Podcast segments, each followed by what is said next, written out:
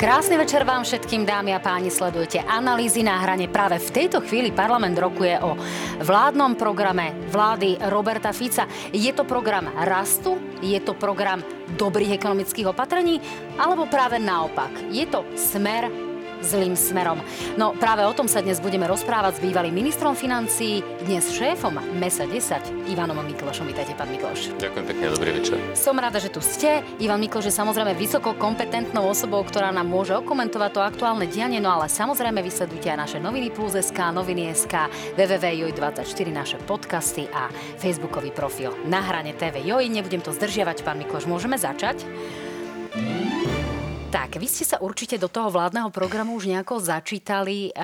Čo je tam pozitívne a čo je veľmi škodlivé?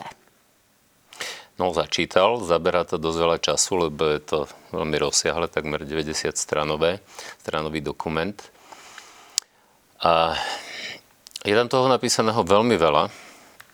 Zároveň je tam veľa takej omáčky, ktorá proste hovorí, ako zlepšíme, zefektívnime, skoordinujeme. Je tam veľmi málo nejakých konkrétnych vecí, ktoré by hovorili, tak máme za cieľ napríklad ekonomický rast, čo je veľmi správne, čo je pozitívne. Tak by bolo povedané, ako si predstavujeme, že koľko, aký ten rast by mal byť v priebehu tých 4 rokov. Alebo hovoríme, hovorí program vyhlásenie veľmi správne, že zdravé udržateľné verejné financie sú, sú cieľom a sú nevyhnutným predpokladom aj toho rastu, tak by bolo dobre, keď tam bolo povedané, ako chceme zlepšiť, v akej miere dlhodobú udržateľnosť, ako chceme znížiť verejný dlh, ako chceme znížiť e, deficit verejných financií. To tam vôbec nie je. Ale ja by som ešte predtým povedal jednu vec, ktorá je zásadne dôležitá. No to je spôsob, akým programové vyhlásenie koaličnej vlády, zdôrazňujem koaličnej vlády, vzniká. A už tu bol zásadný problém. Lebo vo voľbách v demokracii je to zväčša tak, že každá jedna strana slúbi viac, ako je možné vôbec splniť aj z hľadiska verejných peňazí. A keď vzniká koaličná vláda, tak vlastne keďže každá strana slúbi viac, tak treba vytvoriť nejaký spoločný programový prienik tých priorít. Čiže vždy treba ešte viac okresať to, čo sme všetko naslúbovali. A ten problém je, že keď vláda vzniká tak, ako vznikla táto vláda Roberta Fica, ale ako vznikli všetky doterajšie vlády Roberta Fica, tak problém je v tom, že oni sa pri kreovaní tej vlády vôbec, ale vôbec nevenujú programovým veciam. Oni sa venujú len mocenským veciam. A presne tak to bolo aj teraz. Zložia vládu za dva týždne, za 16 dní bola podpísaná koaličná dohoda ale vôbec sa nevenovali hľadaniu a rokovaniu o tých programových prienikoch. No, my už sme tu videli tie 13. No a... dôchodky, ktoré spôsobili no to, napríklad to taký tým, ten výrazný spor. Dokončite? To s tým veľmi súvisí, lebo ten problém je v tom, že keď vy potrebujete okresať tie sluby, ktoré ste dávali, tak by ste ich mali okresávať práve na základe možností rozpočtových, ktoré v budúcnosti budú.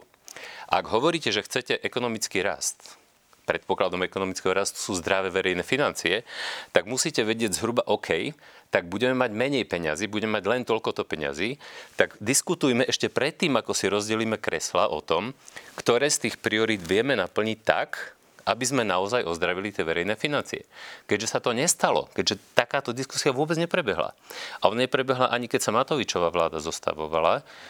My sme to robili tak, že sme mali aj túto diskusiu. Tak vlastne oni tam majú dnes všetko, ale nemajú, je to absolútne nereálne, pretože z hľadiska naplnenia týchto cieľov, čiže je pekné povedať a je správne, keď ste sa ma pýtali na to, či je, čo je dobré. Dobre je, že, že tam zdôrazňujú, že ekonomický rast, zdravé udržateľné verejné financie, zlepšovanie podnikateľského prostredia, inovácie, vzdelanie, to je všetko pekné, len problém je, že z hľadiska e, toho, aké peniaze budú mať k dispozícii, je to úplne nereálne. No, e, minister Kamenický otvorene hovorí o tom, a je to napísané aj vo vládnom programe, že tu bude naozaj polpercentná konsolidácia. Napokon takto o tom hovoril po rokovaní vlády. Nech sa páči. Ak sa chceme dostať na tú polpercentnú konsolidáciu, ktorú máme v pro- programu vyhlásení e, vlády, bavíme sa 2 e, až 2,5 miliardy eur. Čiže to bude jedna z najväčších konsolidácií, aké sme tu mali. A za mňa môžem povedať, ja budem vyberať také opatrenia, ktoré budú mať najmenší dopad na tých sociálne slabých, na tých chudobnejších na Slovensku. No tak ak by si to niekto chcel nájsť, tak je to konkrétne na strane 27, tam to hovorí, ale aby sme tie peniaze niekde našli, tak to znamená, že alebo aby nikto, e, kto je chudobný, nestrádal, tak tie peniaze sa niekde musia nájsť a to znamená, že to niekto musí zaplatiť. V tom vládnom programe sa veľmi otvorene e, píše aj to, že kto to vlastne všetko zaplatí. Že to budú rôzne subjekty, ktoré e, nejakým spôsobom majú vysoké zisky, budú to mimoriadne zisky a nadzisky sektorov, korporácií, právnických alebo fyzických osôb s cieľom vytvoriť zdroje pre financovanie adresných verejných politík. To znamená, budeme tu e, veľkým podnikom, povedzme možno, že licencovaným podnikom, brať peniaze, aby sme sanovali sľuby, o ktorých ste pred malou chvíľou hovorili? Bude to takto? No, no zjavne áno, lenže tu ešte je trochu iný problém. Toľko peňazí, 2 až 2,5 miliardy, sa nedá nedá sa získať len tým, čo v tom programovom vyhlásení tvrdia. A tu si treba uvedomiť jednu vec. Pol percenta HDP v našich podmienkach je asi 600 miliónov eur. Ale minister hovorí o 2 až 2,5 miliardách eur. Prečo? Lebo 600 miliónov by sme potrebovali, keby sme nepríjmali, keby vláda nepríjmala ďalšie opatrenia, ktoré budú drahé a ktoré dneska ani ešte nie sú. Najdrahšie budú 13. dôchodky, drahá bude aj bonifikácia hypotekárnych úverov a ďalšie výdavky, ktoré slúbovali a ktoré idú plniť. Ten problém je v tom, že tými opatreniami, ktoré tam konkrétne hovoria, niektoré konkrétne hovoria, ale je ich strašne málo. Hovoria napríklad, lebo správne hovoria, že nedá sa to zabezpečiť len na jednej strane rozpočtu, treba aj zvyšovať príjmy zvyšovaním niektorých daní a treba aj znižovať výdavky. Ale O konkrétnych opatreniach na znižovanie výdavkov tam nenájdete nič. Zhola nič. Tam sú zefektívniť výber dania také, pričom iné opatrenia pôjdu oproti. Ale čo sa týka daní, zvyšovania daní, hovoria o tých daniach nadmerných ziskov, hovoria o environmentálnych daniach, hovoria o majetkových daniach a hovoria o negatívnych externalitách. Čiže len tieto štyri veci. Garantujem, že z týchto daní sa nedá z 2 a 2,5 miliard ani štvrtina dosiahnuť. Čiže možno z týchto daní a z niektorých nejakého malého zníženia výdavkov by sa dalo riešiť tých 600 miliónov. Ale z 2 až 2,5 miliard e, sa, sa to nebude dať vyriešiť celkom určite. Navyše, a to je zásadný problém tohto programového vyhlásenia je, že viaceré veci sú tam navzájom v rozpore. Poviem príklad. Budete zvyšovať dane, ešte sú tam aj teda progresivita priamých daní, na to som zabudol, čiže to ešte jedno. Hej? A chcú teda, idú zvyšovať dane, zároveň hovoria, že chcú vytvárať podmienky na rast, ekonomický rast a na zlepšovanie podnikateľského prostredia. No len väčšina daní, ktoré idú zvyšovať, pôjdu v presnom protismere proti ekonomickému rastu a aj proti zvyšovaniu efektívnosti výberu daní. Chcú znižovať daní, daňové úniky. Ale ako náhle zvyšujete dane, zvyšujete progresivitu daní, robíte daňový systém zložitejším, tak vy vytvárate motiváciu na daňové úniky. A teda vy si sami podkopávate vlastne ten efekt. Ako náhle zvyšujete dane takýmto spôsobom, najmä tie priame dane, tak vy vlastne podkopávate ekonomický rast. A takých rozporov v tom programu vyhlásenie je strašne veľa. Navyše to ani nebude stačiť. Lebo my sme spomínali, že teda v tom programu vyhlásne vyhovíte, že konkrétne. No konkrétne sú tam tieto 4 alebo 5 daní. No je tam ale... ešte zvy, vyššia daň z nehnuteľnosti, no, negatívne externality. Áno, rozumiem, no, no, toto len, sú tie opak, veci, ktoré len, naozaj len ešte, asi ne, neprinesú ten no, efekt. Len no. ešte sme si rozumeli. Toto sú 4 dane, všetky 4 alebo 5 daní. Tieto sú nedostatočné, a 2 až 2,5 miliardy. Idú proti ekonomickému rastu, idú proti zlepšovaniu podnikateľského prostredia, ale zďaleka nenaplnia tých 2 až 2,5 miliardy. Pokiaľ viem, minister minister financí tam aj niekde spomenul, že nejakých 120 opatrení majú prijatých. 120 opatrení, tu sa bavíme o štyroch daniach. Takže tam, ak to majú naplniť, tak tam budú iné ďalšie opatrenia, ktoré budú nepopulárne a preto sa zrejme tu o nich nehovorí a ktoré pôjdu do značnej miery, aj tie iné opatrenia, nebudú ľahké, lebo tu by sme mohli pri každej z tých daní by sme mohli hovoriť nehnuteľnosti. Veď fajn, ale my dodnes, žiaľ Bohu, nemáme cenové mapy. A cenové, ak chcete, eh, ak chcete eh, aby sa platila daň z nehnuteľnosti podľa trhovej ceny, tak by ste mali mať cenové mapy. Smer tu vládu, ale to je ďalší problém toho programu vyhlásenia. Oni tam často tvrdia v tom dokumente aj veľmi pravdivú kritickú analýzu súčasného stavu. Školstvo je v zlom stave, najvyššia inflácia v eurozóne. Niektoré veci aj nie celkom pravdivo tvrdia, ale všetky tie kritické veci, ktoré tam strašne kritizujú, tak vo väčšej miere môže za nich aj vláda Matoviča, koalície Matoviča, ale v ešte väčšej miere za ňu môžu oni. Veď Smer tu vládol tri volebné obdobia. Čiže 12 rokov vládli a dnes konštatujú, že situácia je katastrofálna, je zlá. Chcú to zvaliť len na vládu Matoviča, čo nie je pravda. Vo verejných výdavkoch a vo verejných financiách majú pravdu, že tam sa situácia zhoršila za posledné 3-4 roky. Ale vo všetkých tých ostatných oblastiach väčšia miera zodpovednosti za ten zlý stav, ktorý aj popisujú v programu vyhlásení, za ten zlý stav môže najmä tých 12 rokov vlády Roberta Fica. V tom je zásadný problém tohto dokumentu, že keby som ja čítal niečo také a prišli by ľudia, ktorí neboli pri moci a teraz chcú naprávať niečo, tak by som si povedal, no tak, ah, o dobre, majú ambíciu, je to síce nie veľmi reálne z hľadiska tých verejných financií, ale aspoň chcú. Ale no. ak nám to slúbujú ľudia, ktorí vlastne to dovedli do toho stavu, tak je to z pohľadu tých niektorých opatrení, ktoré sa tam spomínajú, to bude asi aj návrat k tomu, čo bolo tak trošku zrušené alebo obmedzené práve za tej, za tej bývalej vlády a budeme tu mať e, navrátenie rôznych, e, rôznych takých, skôr môžeme povedať, ak si, že protibankových opatrení. Podľa tých predbežných letných analýz, e, pri ktorých sa očakával napríklad zisk bank na úrovni 1 miliardy, ak sa na to pozrieme očami pána ministra, ktorý chce a potrebuje 2,5 miliardy, tak to by sme vlastne 2,5 krát museli museli tie banky prakticky... No počujete, museli by ste ich zdaniť 100%. Zdaniť. Ale 100% by ste ich museli. Rozumiem to, ale naozaj na ilustráciu toho, aby ste ľudia vedeli predstaviť. Poďme ale ďalej k tomu, čo sú naopak sľuby. A to je napríklad e, podpora ľudí v prípade vyšších úrokových sádzieb pri hypotékách. Rovnako tak vláda sľubuje, že pomôže s vysokými cenami elektriny, že pomôže s vysokými cenami tepla a podobne. Ako môže pomôcť, keď na to nemá peniaze a ako ich bude rýchlo zháňať v momente, keď tie ceny sú vysoké aktuálne a tie peniaze nemáme. Čo by ste urobili vy, kde by ste zohnali vy ten, povedzme, Arabelin prsteň? No ja by som predovšetkým nesľuboval veci, ktoré v tejto situácii nielenže nie je reálne splniť, ale ktoré naopak môžu ešte viac rozvratiť verejné financie. Čiže v dnešnej situácii slubovať a nakoniec aj zrealizovať 13. dôchodky, keď mimochodom vieme, že oveľa viac sociálne ohrození ako dôchodcovia sú neúplné rodiny. S malými deťmi napríklad. Čiže celkom určite by som išiel úplne, ale úplne inou cestou. Celkom určite by som išiel aj cestou znižovania výdavkov, ale to nie je také ľahké, lebo výdavky znižovať neviete len tak. Mimochodom, my si pamätáme, ešte druhá Ficová vláda povedala, že oni ušetria, ESO sa to myslím volalo, taký ten ich program, že teda zosekajú verejné výdavky. Úplné fiasko, ale že totálne fiasko. Čo zároveň neznam, na verejných výdavkoch sú veľké rezervy. Nespomínajú nejakým spôsobom ani jedno konkrétne opatrenie, ako chcú tie verejné výdavky znižiť. Čiže bolo by dobre ísť na zníženie aj výdavkov, nielen zvyšovanie daní. U daní by bolo ísť, dobre ísť len na tie dane, ktoré neohrozujú ekonomický rast. To zase neplatí v tomto, pri tomto návrhu a zmeniť vlastne ten systém tej, sociálnej pomoci na adresný.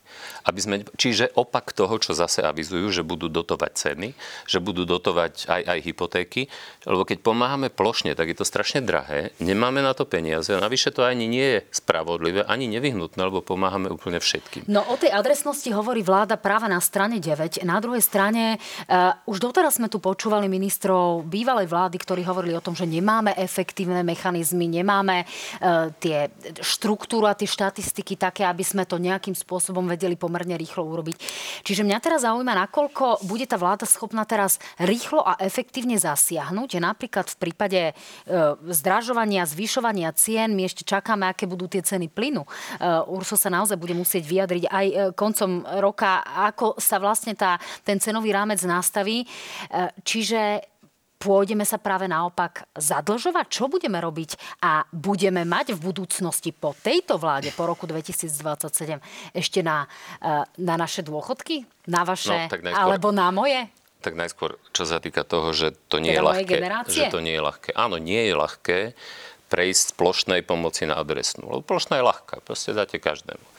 Adresná je, aby bola efektívna, aby nebola zneužívaná, tak musíte identifikovať, ktorí ľudia naozaj tú pomoc potrebujú.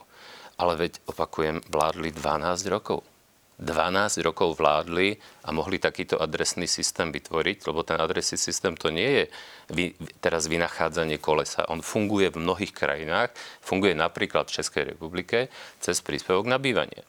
Čiže je to vec áno, ktorá sa nedá zaviesť z večera na ráno, na ktorej treba pracovať, ale tak ako neurobili toto, neurobili ani cenové mapy, neurobili DRG systém za 12 rokov v zdravotníctve a tak ďalej. Pán, Čiže treba, treba sa tomu venovať. 13. dôchodky. Čo Poďme napríklad týka... aj k tým 13. dôchodkom. Máme na to, uh, má mať každý dôchodca 606 eur, slúbuje to strana hlas. Bola tu obrovská polemika a obrovské výčitky, že na to doplatia povedzme mimovládne organizácie, mimovládny sektor a opäť sa bude uh, ťahať možno možno ten peniaz z vrecka toho, e, toho dieťaťa, ktoré bude platiť potom tým rodičom a podobne. Um, čiže toto je e, niečo, na čo máme, alebo na čo sa budú síce hľadať peniaze, ale v skutočnosti na to prakticky nemáme ten 13. dôchodok, ktorý sa zrušil práve za Matovičovej vlády, práve z dôvodu, ale, že, že tie peniaze na to neboli. My nemáme nielen na toto. My máme tomto roku najvyšší deficit verejných financií spomedzi všetkých krajín Európskej 27 a zároveň máme jednu z najhorších dlhodobých udržateľností verejných financií. Zároveň máme jedno z najrýchlejších starnutí populácie, čo je najhorší demografický vývoj, ktorý nám vytvára veľké tlaky na rast budúcich výdavkov. Zároveň máme skoro väčšinu tých verejných výdavkov tzv. obligatórnych, že sú zo zákona nevyhnutné a štát ich musí vynakladať. Čiže my sa nachádzame v začarovanom kruhu života na dlh, a na úkor budúcich generácií. Čiže keď sa ma pýtate, či máme na 13. My nemáme nielen na 13. my máme na mnohé veci, ktoré už dnes sa vynakladajú. A žiaľ Bohu za posledné roky, aj vrátane tých posledných 3,5 roka, tu bola situácia taká, že tu bola súťaž v parlamente, kto ešte rozdá viac z toho, čo nemáme z toho, čo ešte len budeme musieť vrácať, lebo si to požičiavame.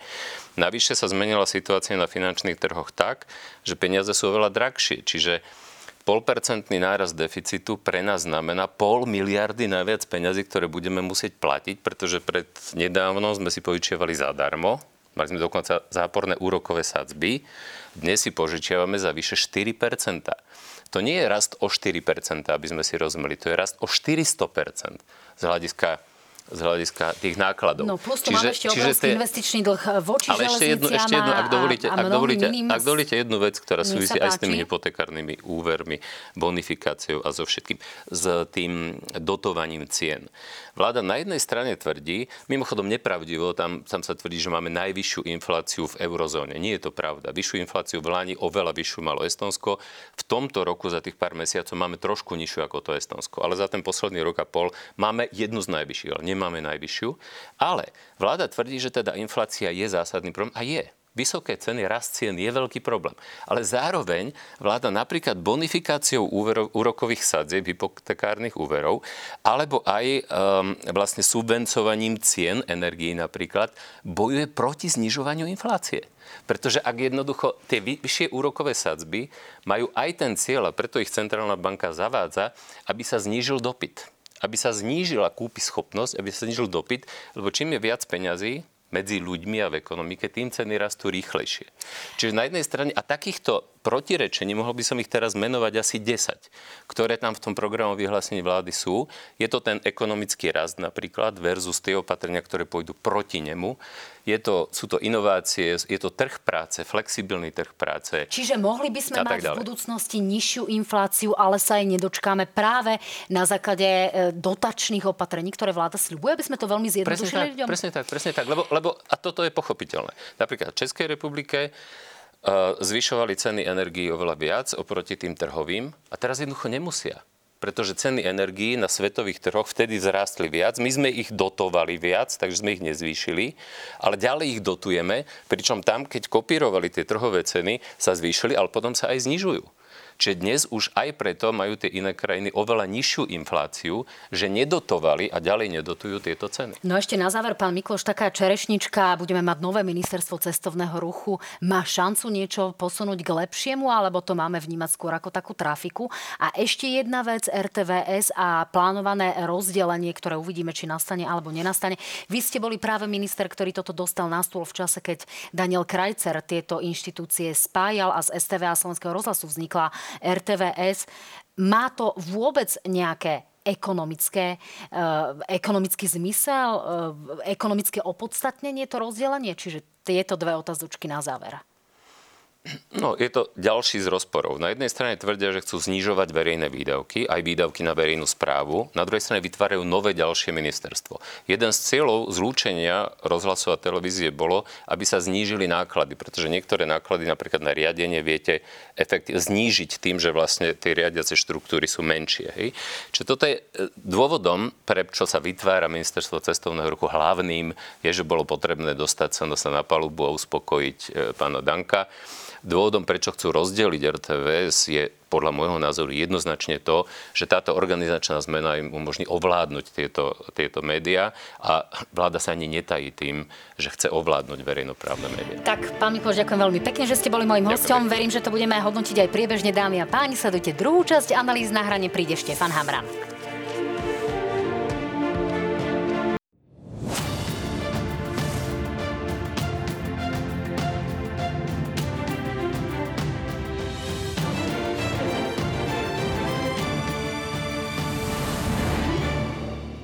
Krásny večer, dámy a páni. Sledujete druhú časť analýz na hrane. V rezorte vnútra sa dejú čistky. No už seizmologovia by možno mohli povedať, že sa dejú otrasy. V každom prípade je tam veľa personálnych zmien a aj o tom sa dnes budem rozprávať s dnes už bývalým policajným prezidentom Štefanom Hamranom. Vítajte, pán Hamran. Ďakujem veľmi pekne a prajem pekný deň. Vítajte, sme radi, že tu ste a napokon uh, vy ste sa vrátili po dovolenke opäť, ale môžeme povedať do civilu, do reality. Ako na to momentálne ste? Oddychli ste si a čo sa chystáte robiť? No, tak bola to krátka dovolenka, takže to, čo som tu zažil za ostatné dva roky, na to budem potrebať asi viac času, aby som si oddychol, ale snažím sa relaxovať, viac športovať a sledujem, čo sa deje v našej malej krajine s nemým úžasom. No, na dovolenku občas človek chodí, aby si premyslel, čo ďalej. Vy už viete, čo ďalej?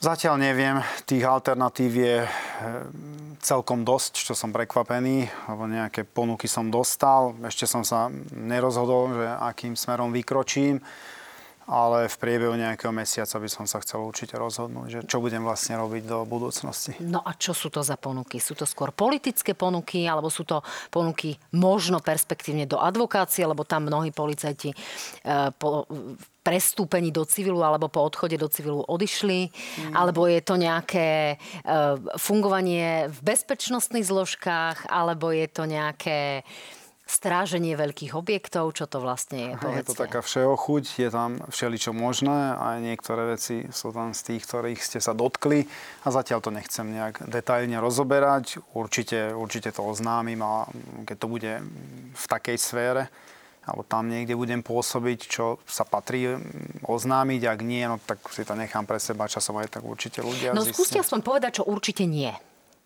Z toho, čo som povedala. Advokácia určite nie, o tom si ho nepochybujem. To tým smerom sa určite nechcem vybrať. A ostatné, ja som politiku na teraz vylúčil, že v blízkej budúcnosti nie. Ale čo prinesie tá, tá vzdialenejšia budúcnosť, naozaj neviem. Takže tlačia aj niektorí ľudia nejakým smerom ale tak nedá sa vyhovieť každému a musím si vybrať niečo, čo ma aj bude naplňať. Podľa mňa len to má zmysel no robiť v živote. akí ľudia vás tlačia, povedzte? Tak občania dostávam samozrejme pomerne dosť pozitívnych odkazov, aj, aj podporných správ a kde mi aj naznačujú, akým smerom by som sa mal vybrať. Neviem, či je to presne to správne, ale zvážim, zanalýzujem a určite sa rozhodnem. Tak posledná otázka. Vás, vám už vlastne politici vyčítali, že ste tak trošku politikom, boli to najmä bývalí opoziční, teraz súčasní koaliční predstavitelia. Hm, takže toto ste si možno z pohľadu občanov vyskúšali, možno sa to časti občanov páči, čiže viete si predstaviť povedzme spoluprácu s Jaroslavom Spišiakom v rámci progresívneho Slovenska alebo v rámci takej tej liberálnejšej časti opozičného spektra? Tak s Jaroslavom Spíšakom som spolupracoval už aj v minulosti, takže jeho poznám, akože tam nemám dôvod vylúčiť nejakú spoluprácu s ním, ale však sú aj ďalšie subjekty, ďalší ľudia, s ktorými si ja spoluprácu viem predstaviť. Takže nakoniec ako to dopadne, či to bude presne, lebo smerujete k tej politike, ja neviem, či to bude politika. Tomu by som sa rád vyhol. Mm, nevidím tam zatiaľ nejaký veľký zmysel, najmä keď vidím to tých našich politikov, akým spôsobom fungujú pred a po voľbách, takže nemám na to veľkú chuť sa s nimi miešať a spolupracovať. Ale ako som povedal, mesiac a určite sa rozhodnem. Mesiac, tak to je pomerne krátka doba, tak e, budem radi, keď sa sem prídete pochváliť. No, poďme sa ale vrátiť k vášmu odchodu z toho policajného života. Matušu Taj Eštok e, v podstate hovoril o tom, že na personálnom oddelení nenašiel vašu výpoveď, váš e, v úvodzovkách papier k odchodu do civilu. Vy ste potom povedali, že ste vlastne čakali na takúto komunikáciu s ním. Nebola chyba očakávať, že to prebehne celé kultivovaným spôsobom a naozaj to neurobi tak, že jednoducho tu v úvodzovkách výpoveď podáte? Pozrite sa, ja som ten typ človeka, ktorý dá šancu každému a podľa mňa on si ju tiež zaslúžil. Napriek tomu, že akú špinavú kampaň viedol proti rezortu aj proti mne a proti mojim kolegom, najmä vyšetrovateľom ale my sme ho čakali tak, ako sa patrí, rešpektovali sme výsledky parlamentných voliek a bolo zrejme, že tá spolupráca sa ukončí, pretože zaprvé ja som nemal chuť s takýmito ľuďmi e, pokračovať, pretože som vedel, čo nás čaká a to dnes už vidíme naplňa do bodky. Dokonca by som povedal, že je to ešte horšie, ako boli naše očakávania. A ten môj personálny rozkaz som mal u seba, pretože bolo mi oznámené z kancelárie e, ministra, že mám sa tam 10.30 hlásiť 26. októbra. E, nakoniec to zrušili, volal mi generálny riaditeľ sekcie personálnych, že mám k nemu prísť na jednu, to sa zrušilo a potom on ku mne prišiel o tretej a doručil mi rozkaz ministra. On mi ho vyhlásil v podstate nie minister s tým, že končím vo funkcii policajného prezidenta a na druhý deň mám nastúpiť v Poprade na základný útvar, takže ten personálny rozkaz som mal u seba, to je tento. 24. mi ho vyhlásil e, premiér Ódor, ktorý bol zastupujúci minister vnútra. Tento personálny rozkaz ja neviem vydať, vydával sekcia personálnych a sociálnych činností. Pán minister, keby bol zdvihol telefón, alebo by zavolal, alebo by to spravil tak, ako to robili všetci jeho predchodcovia, že si sadli s policajným prezidentom, aj keď s ním nechceli pokračovať, slušne sa rozlúčili, podali si ruky dovidenia prípadne sa mohol spýtať na to, aké problémy trápia políciu, aká je vnútorná bezpečnosť, kde sú nejaké problémy, ktoré treba urgentne riešiť. Jeho tá vnútorná bezpečnosť nezaujímala, rozprávala, básnil o nej pred voľbami, ale po voľbách jednoducho sa tieto jeho snahy o nastavenie tu nejakej vyššej miery bezpečnosti rozplynuli okamžite. No pokiaľ ide o kritiku toho vášho odchodu z povedzme tej druhej strany, tak zaznievala aj v tom duchu, že prečo by ste aspoň na tú chvíľu nemali nastúpiť do terénu, do toho popradu, aby ste si okúsili takúto e, typickú policajnú prácu v regióne. Vy ste to považovali za ponižujúce? Nie, vôbec nie, veď ja som začínal na obvodnom oddelení, takže na rozdiel od pána Šuta Eštoka, ktorý v živote nepričuchol k tejto práci, nepôsobil nikdy, ak sa nemýlim, v rámci žiadneho ozbrojeného bezpečnostného zboru, ani v rámci orgánu presadzujúceho práva, nikdy nebol súčasťou ani žiadneho silového rezortu, ak sa nemýlim, nebol ani na základnej vojenskej službe. Takže on prišiel s nulovými skúsenostiami a to bohužiaľ vidieť v jeho rozhodnutiach. Jeho predchodcovia mali aspoň nejaké skúsenosti, niektoré bohaté, niektoré menšie, väčšie, ale mali. A pokiaľ ide o môj nástup, ja som aj zvažoval. Bol som chorý ten týždeň a aj som zvažoval, že tam nastúpim ako aj chorý. Keby to bolo bližšie, tak určite by som to aj bol spravil. A teraz to nehovorím vo vzťahu k ministrovi, ale vo vzťahu k policajtom ako gesto. No, my sme sa o tom bavili aj s kolegami, lebo ja som tam chcel ísť napriek tomu v pondelok, keď som sa cítil lepšie, že nastúpim a aj kolegovia z práce to vyhodnotili tak, že Štefan, nerob z toho nejaké teátro, nerob z toho divadlo. Je to dôležité povolanie, Mm, je to základný pilier vnútornej bezpečnosti, myslím, tá polícia a jej práca a dehonestovať to takým spôsobom, že tam kamery a novinári budú čakať na to, ako príde Hamran do práce na jeden deň v uniforme, tak sa mi to zdalo byť také dehonestujúce vo vzťahu k tomuto povolaniu, tak som sa rozhodol, že keď sa rozhodol pán minister takýmto nedôstojným spôsobom ukončiť moje 25-ročné pôsobenie v rámci PZ a nedoprial mi rozlúčiť sa s mojimi kolegami, ktoré som mal naplánované na pondelok a útorok 30. a 31. tak som si povedal, že v poriadku, beriem na vedomie, a život ide ďalej. No, e, mohli by sme to teda e, označiť aj tak, že to z pohľadu východného Slovenska Bratislavy vyzerá na, na výmenu tabuľky za tabuľku, pretože práve zo Starej Ľubovne napríklad prišiel aktuálny dočasne poverený policajný prezident, pán Polakovič. Ako sa vám javí on ako osoba, ktorá teda aktuálne je na čele policajného zboru, e, zatiaľ nie je nejakou úplne viditeľnou postavou. Poznáte ho, stretli ste sa s ním niekedy osobne a aký má predpoklad byť povedzme dobrým policajným policajným prezidentom niekto, kto nemá nejakú, pri všetkej úcti naozaj k pánovi Polakovičovi, nejakú výraznú riadiacu minulosť vo vzťahu k veľkým zložkám. Takto by som to naozaj veľmi diplomaticky pána Polakoviča naozaj v tomto zmysle nepoznáme, takže by som ho veľmi nerada nejakým spôsobom urazila alebo sa ho dotkla, ale toto meno je v týchto kruhoch pomerne neznáme, aj keď som sa na ňo v podstate pýtala povedzme policajtov.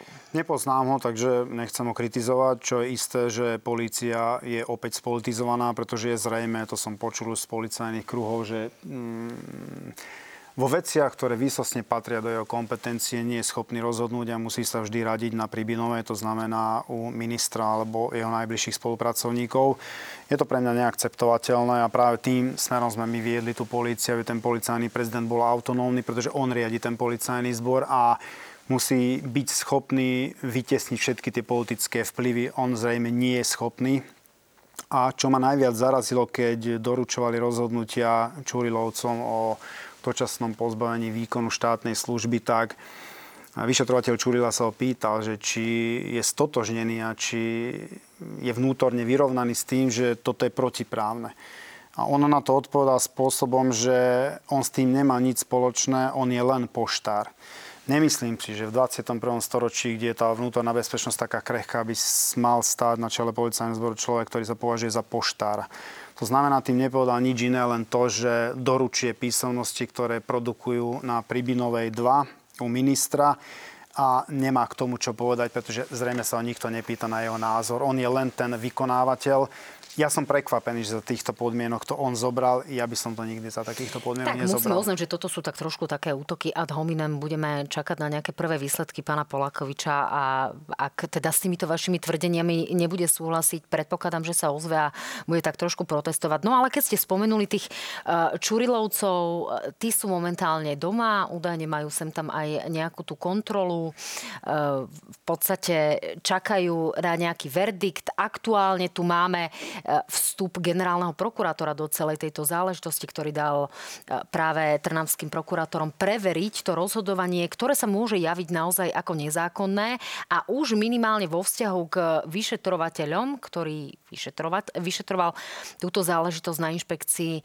tak bola e, preukázaná v podstate zaujatosť. Čiže čo z toho pre vás vyplýva, čo by malo následovať a aký vývoj v tomto celom predpokladáte a ak ste s nimi v kontakte, tak ako to celé oni berú, vnímajú a pociťujú aktuálne? Tak ten záver jednoznačne bol podľa mňa už minimálne rok dozadu, však na to upozorňovala obhajoba týchto vyšetrovateľov, že to trestné stíhanie je účelové, vyslovila to v podstate, alebo vyslovil to aj sťažnostný súd pomerne jednoznačne a vyvrátil aj tie nezmysly o tom, že niektorý z nich sa priznal k tomu skutku, čím veľmi často argument argumentujú niektorí politici a je to samozrejme nezmysel. Jeden z nich sa priznal k tomu, že áno, naozaj sme uznesenie napísali my. Ale k tomu sa priznali všetci. To neznamená, že sa priznali k nejakému skutku, ktorý bol vymyslený. E, to je pravda, ale v skutočnosti šlo o krajský súd, kým tento raz ide naozaj o inšpekciu a o prokuratúru, to znamená o zložky, ktoré v celom tomto konflikte stáli no dnes niekde inde. Zrejme to už nebolo udržateľné, vyhodnotil to tak zrejme generálny prokurátor. Bohužiaľ oni majú tiež podiel na tom, pretože tam bolo niekoľkokrát navrhnuté zo strany obhajoby, aby toto nezmyselné účelové trestné stíhanie bolo ukončené a aby bol vylúčený ten konkrétny vyšetrovateľ Kulých, ktorý bol zaujatý. Veď ten Kulých pracoval na jednom pracovisku s jedným z obvinených vyšetrovateľov a dostali sa dokonca nečine do fyzického konfliktu. A on kvôli nemu odišiel z úradu inšpekčnej služby. Okrem toho mal veľmi dobré až priateľské vzťahy s pani Santusovou, s ďalším svetkom a ďalšími z toho týmu oblúk, takže on mal byť evidentne vylúčený. Dnes to vyzerá tak, že možno tam bude aj disciplinárne konanie proti pánovi Chylovi, dozorujúcemu prokurátorovi, ktorý akceptoval protiprávny priebeh tohto trestné stíhania týchto vyšetrovateľov. A ja sa vôbec nečudujem pánovi generálnemu prokurátorovi, že to odňal konečne. Neviem, prečo sa tak nestalo pred voľbami, pretože vieme, že niekomu to extrémne vyhovovalo pred voľbami živiť túto tému, že sú tu štyria vyšetrovateľia dvaja operatívci, ktorí tu manipulovali svedecké výpovede, čo sa nakoniec nepotvrdilo. Každý súd, ktorý to mal na stole, to jednoducho zmietol zo stola. ale po voľbách zrazu príde takéto rozhodnutie, lebo je to už jednoducho neudržateľné. Lebo priamy nadriedený toho vyšetrovateľa vyslovil záver, že pán vyšetrovateľ je zaujatý. No druhá vec je, ak by sme sa na to pozerali z druhej strany, to bola pomerne častá otázka, že faktom je, že tí vyšetrovateľia boli uh, považovaní za obvinených, boli obvinení, to, to je teda skutkový stav. Rovnako pán Ďurka, ktorý potom bol na inšpekcii, napokon vďaka pánovi Ďurkovi sa nám tu odohral obrovský konflikt medzi vami a bývalým ministrom vnútra, pánom Šimkom. Či naozaj v tomto zmysle aj vy ste netlačili príliš v rámci tejto celej situácie, či za iné okolnosti by sa vám páčilo, keby povedzme obvinení policajti, obvinení vyšetrovateľia fungovali takýmto akčným spôsobom, ako fungovali Čurilovci no. a keby niekto obvinený sa naozaj e, presunul do vysokej pozícii e, v rámci policajnej inšpekcie, považovali by ste to za vec, ktorá je v poriadku? A teraz bez ohľadu na to, že či e, to považujeme za nejaké spravodlivé alebo nespravodlivé, ale to obvinenie je faktom. Ale dnes už vieme, že to obvinenie bolo účelové. To povedal aj súd. Jednoducho, my vieme dnes, a dnes tu máme aj závery, že dokonca boli nezákonným spôsobom stíhaní zaujatým vyšetrovateľom. My sme to vedeli od samého začiatku, pretože boli na to dôkazy. To, že ich tu niekto odignoroval a dnes možno bude pikať za to, pretože generálny prokurátor možno vyvodí zodpovednosť voči tomu dozorujúcemu prokurátorovi. A ja pevne dúfam, že časom, so stupom času sa vyvodí zodpovednosť aj voči tomu vyšetrovateľovi a ďalším, ktorí účelovo stíhali poctivých vyšetrovateľov, ktorí tu rozkladali organizovaný zločin, že desiatky rokov. Tomu rozumiem, pán Hamran. Ja teraz smerujem k tomu, že nám sa do funkcií aj mimo polície, predovšetkým mimo polície, ale ide o politické funkcie, dostávajú osoby, ktoré aktuálne chodia po súdoch práve Otočme kvôli Chápem, korupcii. Čiže e, ide teraz naozaj o to, že či by sa vám to páčilo v opačnom garde. Áno, páčilo. Poviem prečo. Povedzte mi z tých politikov, napríklad obžalovaného, ktorý je štátny tajomník, ak sa nemyslím, jeden z nich, a sú tam ďalší politici, ktorí sú obvinení alebo obžalovaní a zastávajú tam pomerne vysoké funkcie, vo vzťahu ku ktorému padlo rozhodnutie na súde, že jeho trestné stíhanie je nedôvodné, ja si také nepamätám. Ale vo vzťahu k týmto vyšetrovateľom padlo rozhodnutie, kde nezávislý a nestranný súd povedal, že Ďurka sa ničo nedopustil a jeho trestné stíhanie nie je dôvodné. Ja ako jeho nadriadený by som prečo mal brániť v kariérnom postupe takému vyšetrovateľovi. Ja som niekoľkokrát vysvetlil jeho výsledky. Jeho výsledky sú nespochybniteľné. Jeho najväčší hriech podľa súčasnej vládnej moci je podľa mňa, že dostal za mreže špeciálneho prokurátora Kováčika. To je on, to je ten Ďurka.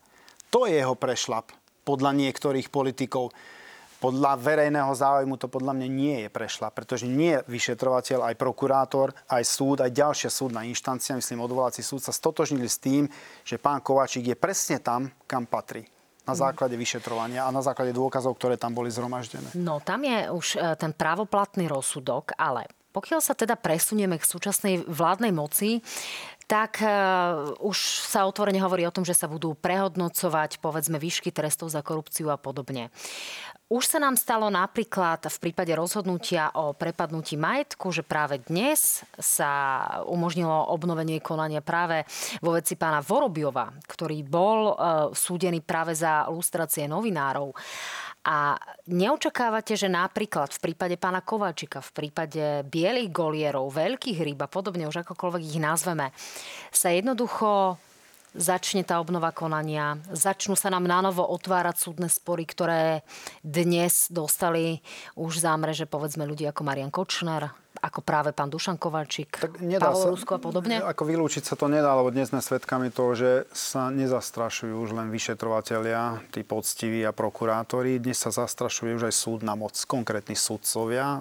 Ak som správne zachytil, minister vnútra sa musel ospravedlniť a Sudcovská rada Mestského súdu Bratislava 4, ak sa nemýlim, e, vyjadrila svoje znepokojenie nad tým, že akým spôsobom sa vyjadroval e, súčasný minister vnútra na adresu konkrétneho súdcu, len pretože nerozhodol spôsobom, aký by mu vyhovoval. To bolo práve vo veci Ale e, vnímajú to, pána viceprezidenta bývalého Kiša. To povedali áno. súdcovia, že to vnímajú ako zastrašovanie, že sa vyhráža konkrétny politik minister vnútra, to znamená člen exekutívy, sa vyhráža súdnej moci, ktoré je samostatná moc v rámci štátu, v rámci trojdelenia, e, tým, že môže si privodiť nejaké trestné konanie alebo minimálne disciplinárne. Podľa mňa to je neakceptovateľné. No, tentokrát sme ale v situácii, ktorá sa tu nediela v minulosti. A to je presne to, že sudcovia sa postavili, kedy, sme tu mal, kedy si sme tu mali veľmi aktívnych sudcov za otvorenú justíciu a podobne.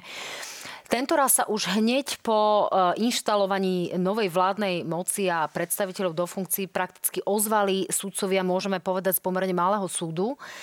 Čiže nebola to nejaká, e, ne, nebolo to nejaké združenie alebo nejaká zástupcovská organizácia sudcovská, ak to naozaj takto poviem e, pomerne ľudovým spôsobom. Čiže e, nie sú aj tí súdcovia už odvážnejší, nie je tá justícia tak trošku prečistená. Mali sme tu napokon policajné akcie Búrka, Výchrica a podobne. Čiže nie je ten sudcovský stav odolnejší a zároveň sa pýtam, nie je už aj policajný stav tak trošku odolnejší voči tlakom, ak to porovnáme s minulosťou? Zrejme áno, ale mnohí sa mi čudovali, keď som vystupoval na tých tlačovkách, ktoré označovali za politické. Ale ja som bol štatutár v rámci toho policajného zbora. Povedal som si, že tu je hrubá červená čiara, ktorú politici nemôžu prekročiť a predsa sa nemôžu vyhrážať OČTK, konkrétne vyšetrovateľom. Dnes vidíme, že útočia aj na súdnu moc a ja som čakal, že skôr či neskôr sa tá, tí profesionálni, kariérni, celoživotní sudcovia predsa musia ozvať. Je nemysliteľné, aby 36-ročný neskúsený politik sa vyhrážal súdnej moci. To je, to je, toto je zodpovednosť mimochodom toho, kto ho tam nainštaloval, myslím pána Pelegrínia, pretože on tam nainštaloval tohto človeka s nulovými skúsenosťami do kresla ministra vnútra a celé to tak aj vyzerá. Dnes sme zažili niečo nové na Slovensku, že už nie len e, prokurátorom a vyšetrovateľom, ale dnes sa vyhrážajú politici konkrétnym sudcom, pretože sa im nepáči spôsob, akým oni rozhodli. Ja sa neviem dočkať rozhodnutia odvolacieho súdu. A ja si myslím, že to bude lahodné čítanie. No, uvidíme, ale toto už boli slova, ktoré by ste v policajnej funkcii asi povedať úplne otvorene nemohli. Takže to by som v funkcii policajného ste... prezidenta nepovedal, dnes si to dovoliť môžem povedať, pretože nie som policajt, som civil a dokážem to, myslím si, že v celom rozsahu vnímať, o čo tu ide, čo sa tu deje a nevyhrážajú sa len sudcom, prokurátorom a, a policajtom, dnes sa vyhrážajú už aj médiá. Dnes chcú odstaviť nepohodlné médiá, pretože objektívnym spôsobom komunikujú a informujú širokú verejnosť. My tu budujeme totalitný štát, potom ja som si pomýlil svoje bydlisko. No a práve to je to, na čo sa pýtam, či sú napríklad už štátne inštitúcie a napokon aj policia má lepšie e, štatistiky dôveryhodnosti ako v minulosti, či e, je tá policia už odolnejšia či sa bude aj za tejto vládnej garnitúry stíhať napríklad veľká korupcia. Teraz možno by sa mohla do tej zátvorky dodať tá poznámka, že už bez ohľadu na to, či vo vysokých funkciách je alebo nie je, ako sa v minulosti hovorilo, že nie alebo že skutok sa nestal. Tým narážam na to, že či tu budeme mať e, drobné, tie v úvodzovkách e, venkého debničky s ovocím, alebo tu budeme mať naozaj aj veľké prípady. Dnes mimo iného zasahovala NAKA opäť. E, či tí policajti si budú robiť svoju robotu, robotu, alebo sa obávajú nejakého zastrašenia Viete, tá, amatér, tá amatérska mašinéria, ktorá prišla v podobe Šuta Eštoka, sa zasekla. Lebo to je také veľmi jednoduché z pozície ministra vnútra vydávať pokyny, vyhodiť, zlikvidovať, zastaviť trestné stíhanie. Lenže on sa pod nič nebude podpisovať. Ani šéf inšpekcie, ani policajný prezident pod tie špinavosti sa budú podpisovať radoví policajti, konkrétne vyšetrovateľi. Ak chcete niekoho účelovo stíhať, tak to musí spraviť vyšetrovateľ a dozorujúci prokurátor. To znamená, títo funkcionári sa pod nič nebudú podpisovať a dnes v tom systéme pôsobiaci policajti prokurátori si už kladú otázku, že Čaká nás identický postih ako pána Kalavského, Kučerku, ktorí sú pravoplatne a nepravoplatne odsudení, pretože sa spreneverili svojmu poslaniu a pretože si to prial nejaký politik, lebo mu to politicky vyhovalo, sme sa naozaj spreneverili svojmu poslaniu policajta alebo prokurátora. Preto je dnes už ťažšie nájsť v systéme tých špinavcov v úvozovkách, ich budem označovať, pretože niektorí sa výrazným spôsobom popálili. Však policajného prezidenta zatiaľ, ak sa nemýlim, oni už oslovili nejakých ľudí a traja alebo štyria odmietli robiť funkciu policajného prezidenta. Nie je to až také jednoduché nájsť dnes na špinavú prácu ľudí v tom systéme. No, tak uvidíme, či tá policia naozaj bude v tomto zmysle e, odolnejšia, ale na prešľapy policajtov už akékoľvek, či objektívne alebo neobjektívne hodnotené. E, v každom prípade bude dozerať policajná inšpekcia. E, šéfom policajnej inšpekcie sa stal Branislav Zurian. Funkciu po Pavlovi Ďurkovi tam prevzala pani Santusová. Aká bude tá nová policajná inšpekcia? Tuším teraz na základe prvých krokov, že aká bude a ne, veľmi ma to neteší, pretože som videl tú akciu proti ich vlastnému príslušníkovi, kde z hodov okolností bol prítomný aj dozorujúci prokurátor v prípade Čurilovcov, pán Chilo, Teraz ktorý... hovoríme o pánovi Kotekovi, ktorého zastavili pre použitie služobného vozidla. To bolo naozaj prízemné, pretože mohli počkať na pracovisku, vyžiadať si mm, knihu jazda, mohli zistiť kľudne, že to nie je podpísané tá jazda, alebo je neoprávnenou osobou podpísaná. Takáto teatrálna akcia vonku v teréne sa mi zdá byť naozaj cez čiaru. Pani Santusová mm, je pre mňa nominácia toxická. Akože, takže nemám nejaké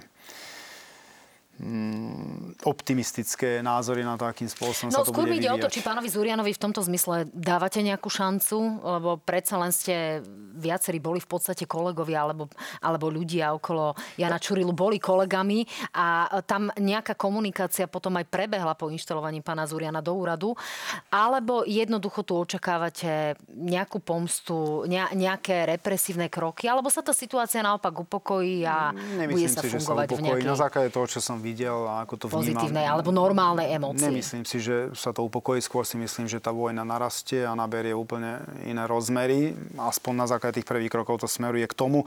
Ja Braňa Zúriana vnímam ešte z čias, keď bol riaditeľ NAKA. Viem, že to bol šikovný operatívec toho času. A ja som aj toho času hovoril aj to, že ja naozaj neviem, aký mám ten morálny kompas, ako je on nastavený ako človek. A teraz podľa mňa bude mať príležitosť ukázať, že či to chytí za ten správny koniec a podarí sa mu to ukludniť, alebo práve naopak. Ale keď sa bude obklopovať takými ľuďmi, tak mm, ja tam nemám absolútne žiadne pozitívne očakávanie. No tak si počkáme na ten najbližší vývoj. Už možno v priebehu dvoch, troch mesiacov uvidíme, že akým spôsobom chce nasmerovať tú policajnú inšpekciu a aké zmeny tam prípadne urobí, alebo naopak neurobi. Poďme ale k vládnemu programu, aspoň k takým nejakým základným bodom. Máme nejaké 2-3 minútky do konca. E, vláda prehodnotí fungovanie úradu pre správu za zaisteného majetku a Inštitútu zaistenia majetku s cieľom odstrániť zistené systémové nedostatky. To bolo aj také čiastočne vaše dieťa, ktoré ste tam mali, to znamená to, to zaisťovanie toho majetku. E, predovšetkým šlo o teda e, prípady napríklad drahých aut, tuším, ste tam mali aj nejaké Ferrari, ak si to e, teda e, dobre pamätám. Potom je tu napríklad napísané, vláda vyjadruje nesúhlas s pokračovaním konfliktov medzi generálnou prokuratúrou a úradom špeciálnej prokuratúry, ktorý je organizovaný organizačnou zložkou a ktorý, a to je citácia, tieto konflikty vyvoláva. Eh, to je napríklad to, čo je vo vzťahu k úradu špeciálnej prokuratúry, prokuratúre, alebo sú tu napríklad eh, akcie, ktoré robila NAKA aj pod eh, vašim policajným vedením. Je možné zároveň opodstatnene predpokladať, že práve snaha o mocenský reváž za minulej vlády viedla k spektakulárnym akciám pri zaisťovaní obvinených, ktoré pritom boli viac predstavením pre verejnosť než primeraným výkonom služobných právomocí. To potvrdzovala aj ďalšia skúsenosť a totiž, že mocenský zákrok policie spojený často s následnou väzbou sa vtedajšími vládnymi politikmi interpretoval ako dôkaz viny. E- toto je aké nastavenie? Čo od neho očakávate a aké budú tie najväčšie zmeny, ktoré vy predpokladáte? Tak myslím si, že na bielom čiernym to máte jasne napísané, že čo sa tu udeje a aký je zámer a spochybňovať všetky tie zásahy, ktoré Národná kriminálna agentúra vykonala je naozaj dnes už komické s odstupom času, keď vieme, že viac ako 40 ľudí je právoplatne odsudených a viac ako stovka je obžalovaných alebo obvinených v, nepamätám si prípad, kde by súd spochybnil dôvodnosť trestného stíhania, ktoré viedla Národná kriminálna agentúra v exponovaných prípadoch. Ani jeden. Faktom je, že naozaj sa štát musel, napríklad rezort spravodlivosti sa musel aj Robertovi Kaliňakovi za väzbu ospravedlňovať a podobne, čiže niektoré rozhodnutia tam boli. V no, každom prípade niektoré... Takisto sa ospravedlnili za tú väzbu e, Čurilovcom. Takisto. Takisto bola tak? nezákonná väzba. Ale prípade pána Kaliňáka súd nekonštatoval nedôvodnosť, konštatoval dôvodnosť. No, ide teraz o to, že či nie v tých začiatkoch, ale možno, že také tie z tých posledných akcií, či neboli príliš opulentné, či ste nemohli to sa ma často nejako pýtajú, ale ja sa vždy pýtam na predvolať tých ľudí, napríklad v prípade Tibora Gašpara. Či je nutný zákrok, kedy toho človeka si môžeme predvolať. A nemyslím naozaj e, také tie prvé veľké akcie, ktoré tu boli, kedy bolo to prekvapenie, voči komu sa teda zasahuje, ale pokiaľ ide o nejaký druhý, tretí, štvrtý zásah, či tam naozaj bola nejaká nutnosť posielať Nebolo tam, že tretí, štvrtý, to boli úplne iné prípady, boli tam iné subjekty a tam e, je dôležité, aby tie osoby boli pod kontrolou v identický čas, aby sa tam nekomunikoval, lebo vidíme, že tá druhá strana naozaj dokáže efektívne komunikovať a účelovo sa vyhýbať tomu trestnému stíhaniu. Je to legitímny postup, vždy sa to tak robilo aj za čias tých ľudí, ktorí v súčasnosti vládnu, sa to tak robilo, veď som bol veliteľ špeciálnej jednotky a dokonca môžem potvrdiť, že v tých časoch sa rozbilo najviac dverí a okien. Za tejto éry, za ostatné dva roky sa nerozbili ani jedny dvere, ani, ani, jedny, ani jedno okno. Posledná otázka na záver. Urobili by ste niečo inak? Zmenili by ste niečo? Urobili by ste niečo trošku vlažnejším spôsobom? Alebo by ste v niečom pritvrdili? Tak pokiaľ myslíte na akcie? Myslím, čo sa týka akcií, čo sa týka vášho pôsobenia ako policajného prezidenta. Nemá, ne, nemôže a ani nemá do toho zasahovať. To je skôr kompetencii vyšetrovateľa, prípadne špeciálne jednotky, ak už idú invazívnym spôsobom. Pokiaľ ide o moje pôsobenie, to som už aj hovoril, že možno by som zmenil niektoré personálne nominácie a nie každý sa nám osvedčí, ale drvia väčšina sa nám osvedčí, to môžem povedať. A možno by som bol viac v regiónoch, pretože treba s tými policajtmi komunikovať, lebo potom sa to veľmi ľahko zneužíva, manipuluje sa tá mienka tých policajtov priamo v teréne. Robili by ste viac vo vzťahu k migrácii?